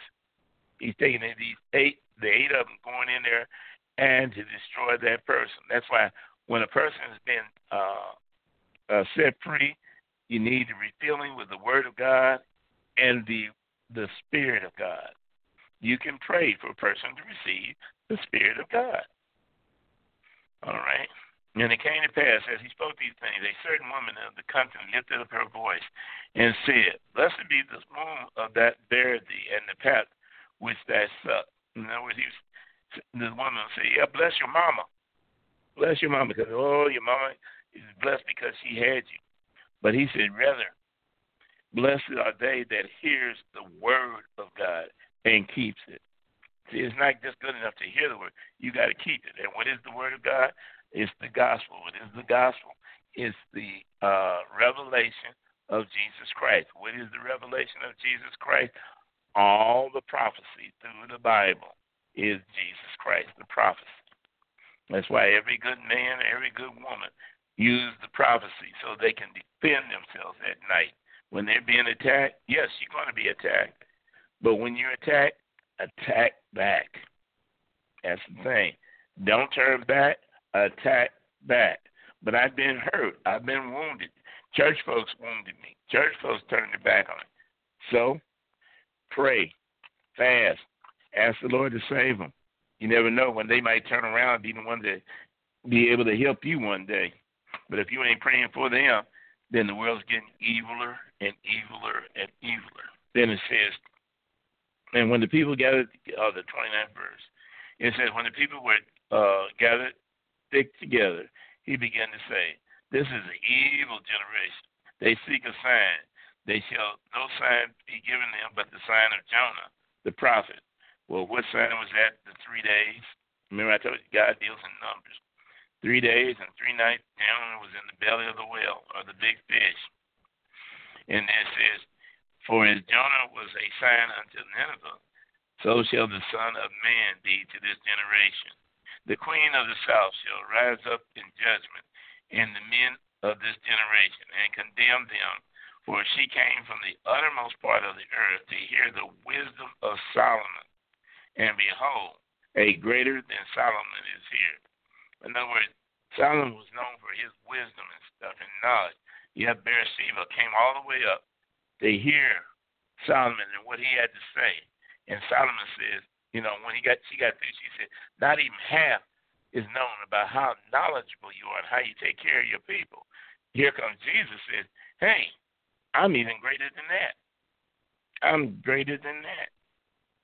Then the uh the thirty second, the men of Nineveh shall rise up in judgment with this generation and shall condemn it.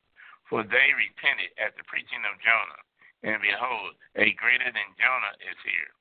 In other words, the people that hears the gospel, the revelation, the knowledge, the understanding, it should cause you to be condemned and repent.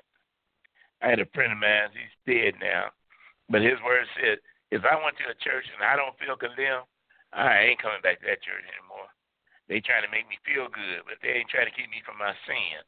God wants us to separate ourselves from the sin. He said, "Come out from among them. Don't touch and don't touch the unclean thing. He wants us to be holy nation. That's why he got this word H O L Y, holy, holy, holy, holy. Our God is holy, and He wants His people to be holy. He doesn't want the devil's people. He wants the people that belong to Him, and that we separate ourselves and live a holy life. It says, and and once you do this, I'm trying to tell you, we're going to talk a bit about this. Once you really change your life, there is a light inside your eyes. There's a light inside your your body, and those that are spiritual able to see those things, and those that are not won't be able to see it, and they move in the flesh, and the flesh is an enemy enemy of God, but the spirit is what able to see the movement of God, the Spirit of God, and know that we're operating just like water in the Spirit of God. And it says, here it is. Says, No man which has lit a candle puts it under, into a secret place, neither under a bushel, but on a candlestick, that they which come in see the light. The light is another word for understanding. That's another word. So the people that surround you, you don't know if you're smart or dumb until you open up your mouth. People cannot judge you until you open up your mouth, and then I'll know if you got wisdom or not. It says, The light of the body is in the eye. Therefore, when the eye is single, clear, that's what it means, clear, the whole body is full of light or understanding. And when the eye is evil, the body also is full of darkness or confusion. You got people that want to prophesy to you and say, Well, the Lord told me this about you, and the Lord told me. Look in their eyes. Look in their eyes. If you're spiritual, you're going to be able to see if it's light or dark. If it's light, you better listen and put it in the back of your head. If it's dark, you ain't got to listen to that. They're talking from either their flesh or from the devil. Either one of them, the flesh or the devil, is not going to prosper you. Only way you'll prosper is if you hear from the from the Lord, which gives you understanding, which means light. It says 35, Take heed, therefore, that the light which is in thee be not darkened. So there's people that start off in the light and end up in the dark. They'll start out praising God, then they start trying to figure out everything for themselves. Don't do that. Operate by faith and not by sight. If the whole body, therefore, be full of light, having no part dark, the whole body is full of understanding. That's what it says, full of light, full of understanding. As the bright shining of a candle does give the light. In other words, most time when you you moving in the spirit, people will come to you ask questions. They can, the you know, they may not even know you, but they say, some reason I'm being drawn to you. I got a question, or I need to talk to somebody, or I'm going through some stuff, and all of a sudden they start telling you things. Why? Because the Spirit is light, it is knowledge, it's understanding, and it's drawing them to them, which is to the Holy Spirit. And if you get out of the way, the Spirit will talk through you. 37. As he spoke, a certain Pharisee uh, invited him to dine with him, and he went in and sat down to dinner. And when the Pharisee saw it, he marveled that he had not first washed before dining. Now, it's in there again when Jesus' disciples were walking through the cornfield, and the, uh, they condemned and said, Well, your, your disciples didn't wash their hands before eating. Now they're condemning Jesus. He ain't washed his hands before eating and stuff. But a lot of times we look at the small things, a gnat, I mean, an elephant, and choke on a gnat. We look at the little things and want to find little nick things that we can pick at people. You ain't holy. You ain't this. Listen, stop trying to judge somebody. You got enough problems of your own. Then it says the 39th, and the Lord said unto him, Now do you Pharisees make clean the outside of the cup and the platter, but inward part is full of ravaging and wickedness. You fools, did not he that made the, uh, that which is without made that which is also within? But rather give alms of such things that you have, and behold, all things are clean unto you. Other words, stop trying to find things to judge folks about and try to find things to find good things about them and to help people. Because when you help somebody, God writes a book. And when you do something for God to help somebody, it's in the book. You will receive a reward. Those that talk about the uh, the God that we serve, which is in the book of Malachi, he said when he gets ready to make up his jewels, you'll be one of those jewels that he'll put up and put them in his crown. So he who gives to the poor lendeth unto God. And as I said, it doesn't mean money. It means time. Whatever God needs that person to help, then you should be able to help them. Then it says, 46, But woe unto you, Pharisees, for you tithe mint and rue and all manner of herbs, and pass over the judgment and the love of God. Those ought you ought to done, and not have left the others undone.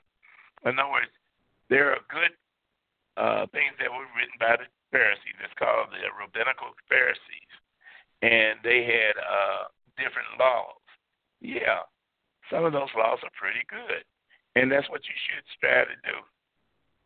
But there are higher laws, and the higher law is to take care of one another, to answer the answer the call for the sick, the poor, the afflicted. Give them something. Don't just say, "I'm praying for you." That ain't giving them nothing. You need to give them something and then pray over it so that God has something to multiply. Okay, 43rd. Woe unto you, Pharisees, for you love the upper seat of the synagogue and greetings in the market. In other words, you want to be seen of everybody. Yeah, look at him. He gave this, she gave that. Boy, she really loves people. Look at all she's doing. If you're doing it just to be recognized, you ain't doing nothing. You got your reward. But it says, Woe unto you, scribes and Pharisees, hypocrites, for you are as graves which appear not, or invisible, and the men that walk over them are not aware of you. In other words, just because you think you're somebody, you may not be nobody in the kingdom. It's better to be nobody in the kingdom and let God bring you up and promote you than you promote yourself. Then answered one of the lawyers and said unto him, Master, thus thou reproach us also. In other words, here's the Pharisee, he's rebuking them, and here's the people that's supposed to know the Bible, know the law.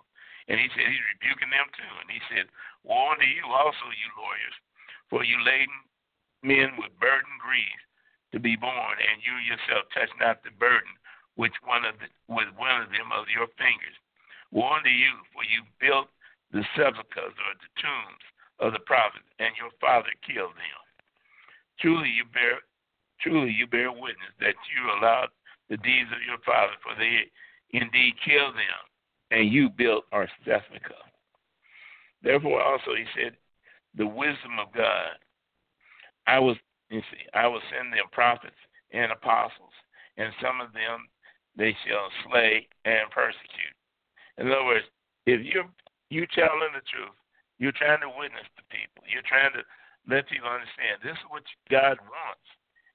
And people talk talking, oh boy, you're a real good preacher. Oh, you're a good, kind person, and all this, I start checking myself because they're supposed to, according to the word, you're supposed to go through persecution.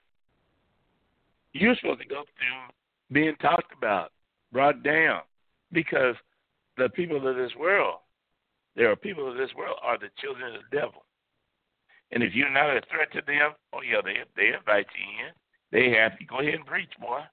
Yeah, tell them about how to make money. Tell them about how you're gonna get the uh the big walls and stuff for your your castle. How you gonna put that palace up that you want and stuff instead of worrying about what can I do for the poor? Who is that that needs help? Let me go find somebody so I can help them. So, in any words, let's go to um, uh, uh, verse 50.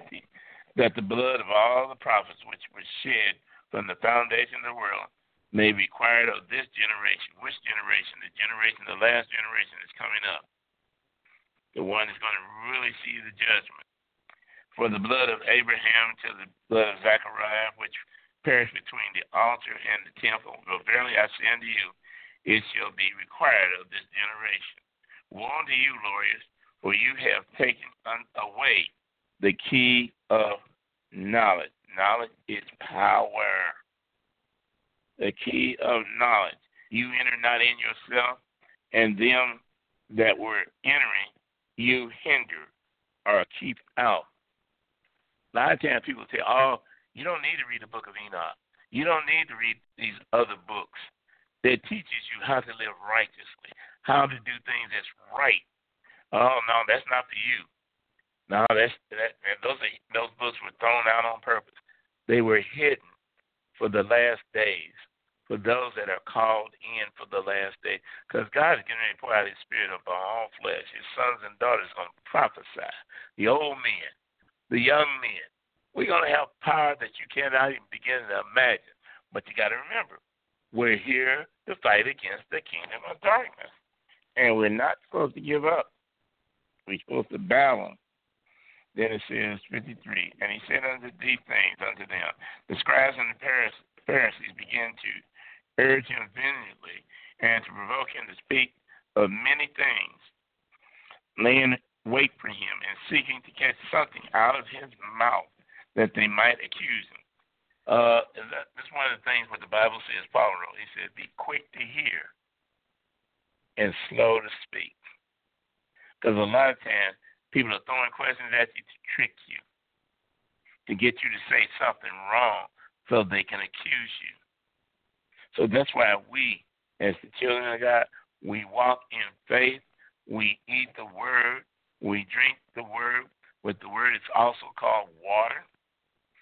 We study the word day and night. In other words, when I feel like I, I need, I want to, or when I don't feel like it. I don't care if I read number one chapter or one verse.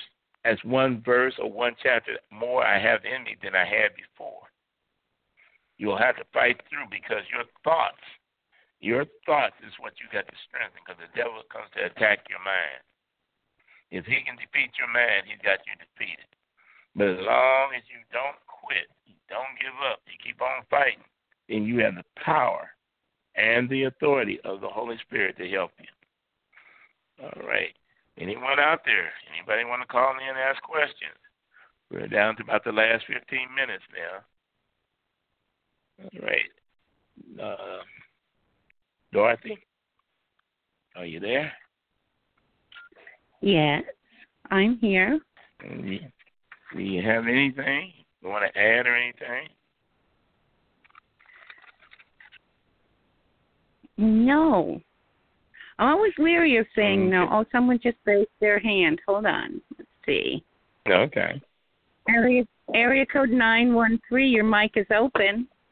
Yes, uh, Pastor James. Earlier in your show, you were saying that uh, by by prayer, reading the Bible, uh, that uh, you grow the Holy Spirit inside you. What about? Because uh, I know some people are not, you know, not uh, able to read because of their because of their ch- job and time constraints and things of that nature. What about just listening to the Bible? You know, like the uh, the Bible on cassette or CD or on the internet. What about that? Okay. Now the Bible says faith cometh by hearing, and hearing by the word of God. So yes, listening over the radio, listening on CD, listening on TV.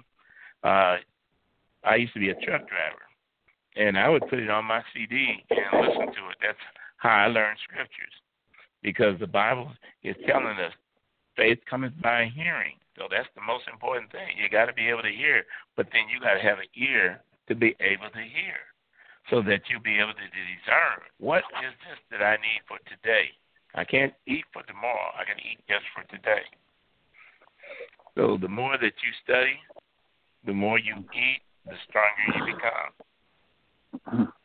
Now, now, does that also give you a discernment uh, when it comes to, you know, pastors like on the radio? You know, to discern or discern whether that whether they're telling the truth or, or not. I'm glad you asked that because, like I tell people, I said, don't even trust me. Study the Bible for yourself. Be like the Bereans. They study the scriptures daily to see what Paul was teaching. Was he teaching the truth? And I told you what the teaching is all about. What is the good news? It is the revelation of Jesus Christ. In other words, all the prophecy is what you really need.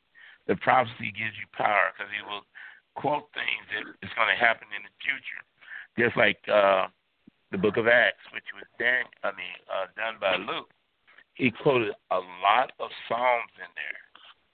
And because of that, that's what he was preaching. That's what Paul was preaching. And as we preach the Psalms and understanding Proverbs and Ecclesiastics, it gives us power, authority over the things of this earth. In other words, this is a place we're just passing through. Earth is not our home. And because of that, we got to get heavenly knowledge. We got to get rain from the heavens so that we'll have be a, a fruitful season and be able to help others.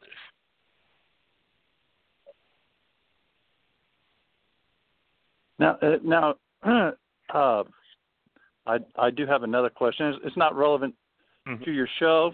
No problem. But uh, uh, I, I have a little bit of confusion of uh, where it talks about the 144,000 in the Bible.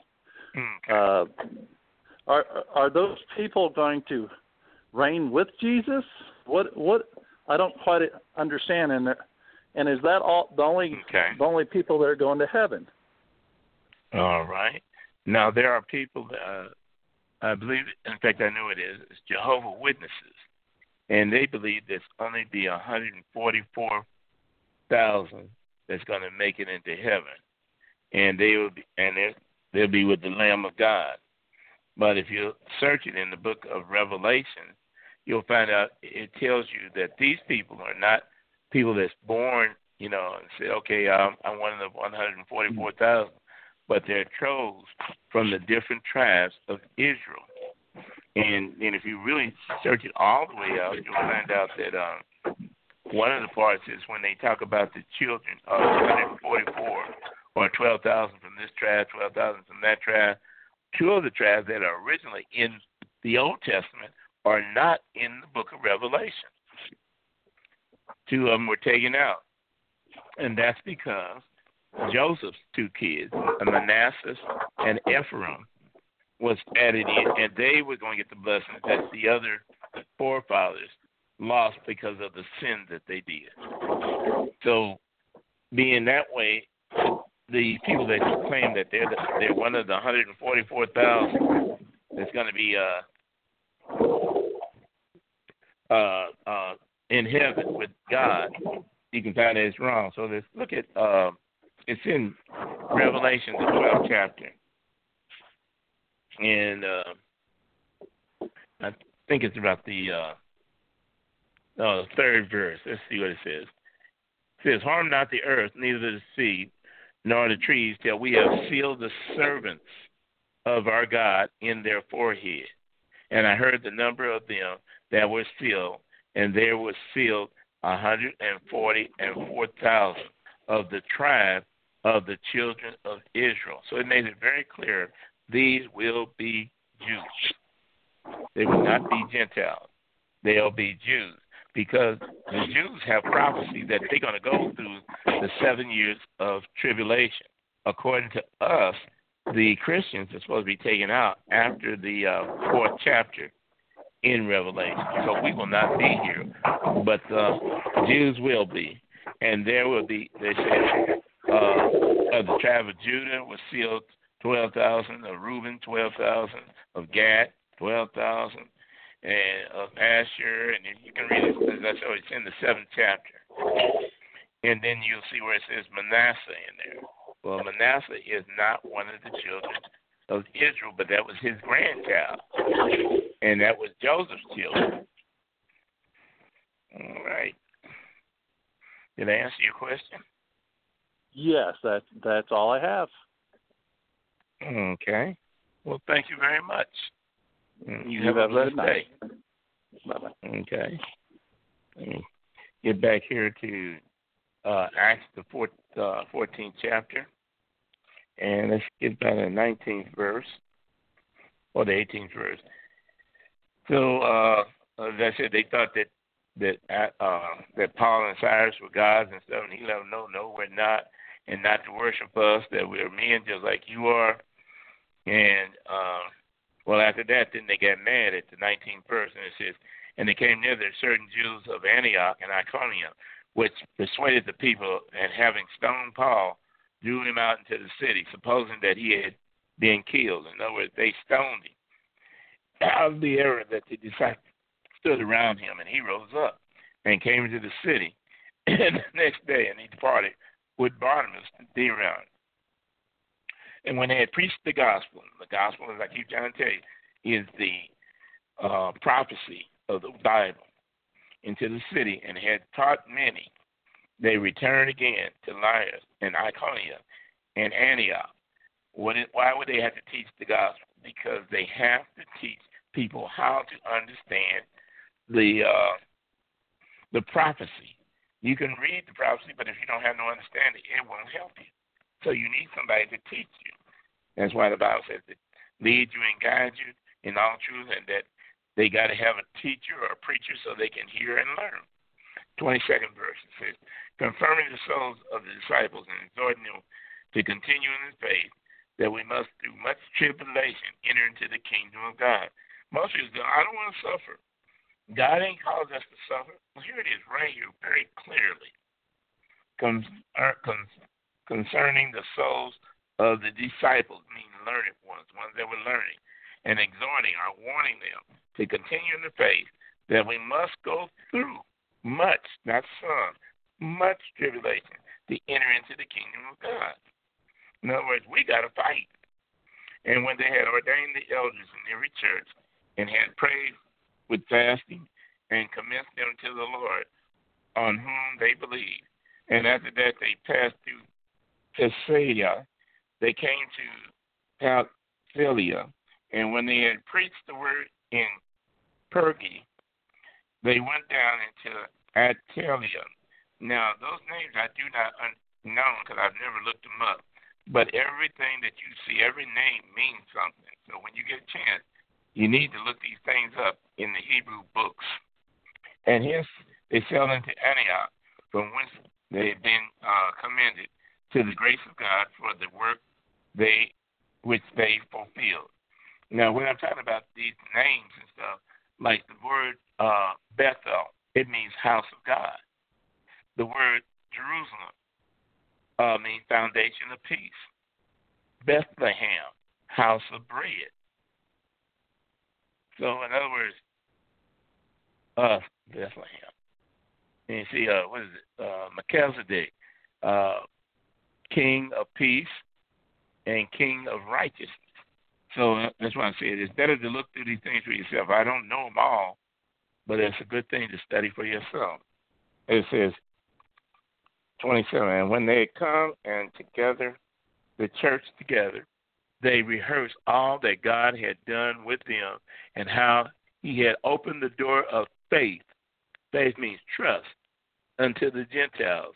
They trusted on by what they heard the word said, and they trusted in the scriptures, and they trusted.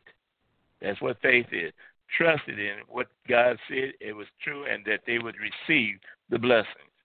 And there they abode a long time with the disciples, or with the believers, with the learners. So this is the thing. Learn these things. Find the prophecies, read them, study them, know them for yourself. And as I said, the more you learn, the stronger you become. The less you depend on man, and the more you depend on God. That's why it says, don't depend on horses or on flesh, but depend on God. He's a spirit. And those that worship him must worship him in spirit and in truth. Spirit means understanding, in understanding the truth. As I say, God hides things. And I, as I say, I'll, hopefully maybe next week there'll be some people out there that want to know the truth, want to ask questions. Don't accept just anything I tell you. Study it for yourself. So, Dorothy, uh, I guess the next time we'll start back on uh, Acts the 15 because you said we was going to do 13 and 14. We did today. And so, and then plus we got in about you know dealing with uh, spirits and casting out spirits. The Bible talks about this over and over and over again, and that's why when we read uh, about Acts, we talk about signs, wonders, and miracles. And here we, uh, they said about what you know that as we were studying earlier, the, the things that happened with Paul and with Silas and all the miracles that happened, even though he got killed, he came back from the dead.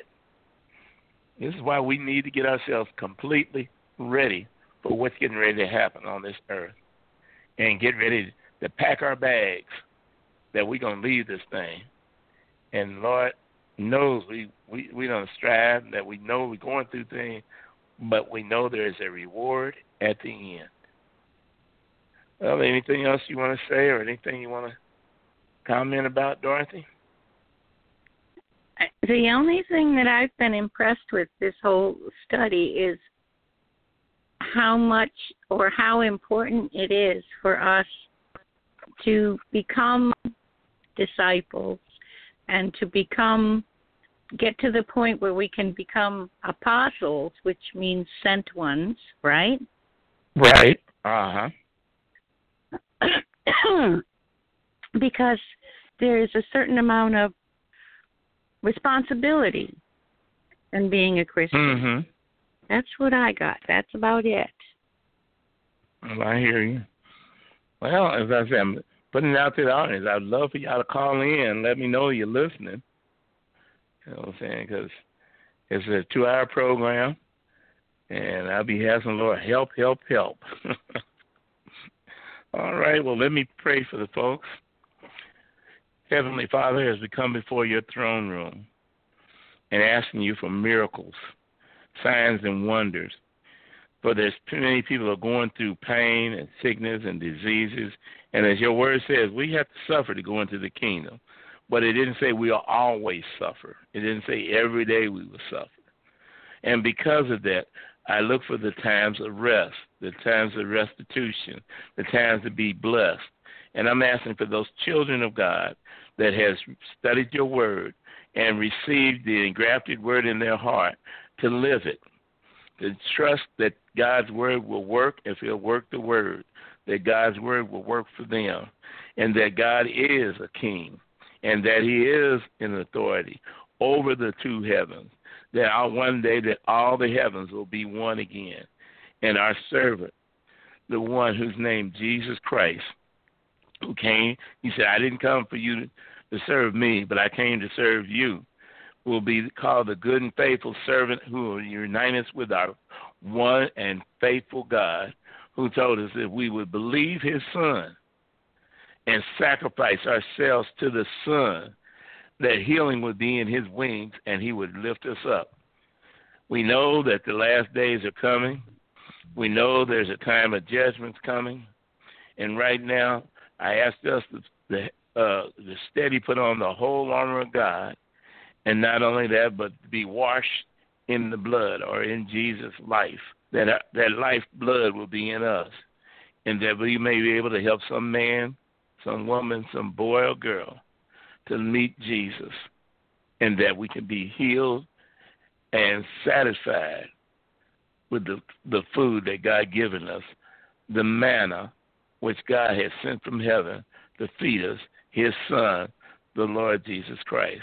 But there's only one mediator between God and man, and that is the man, Christ Jesus. We're careful to give you the praise, the glory, and the honor. In Jesus Christ's mighty name, and we all say, Amen. Amen. Amen. Amen. So, up to chapter 15 already. Goodness. yeah, it's it's good. It don't take long when you when you're really hungry about God's word.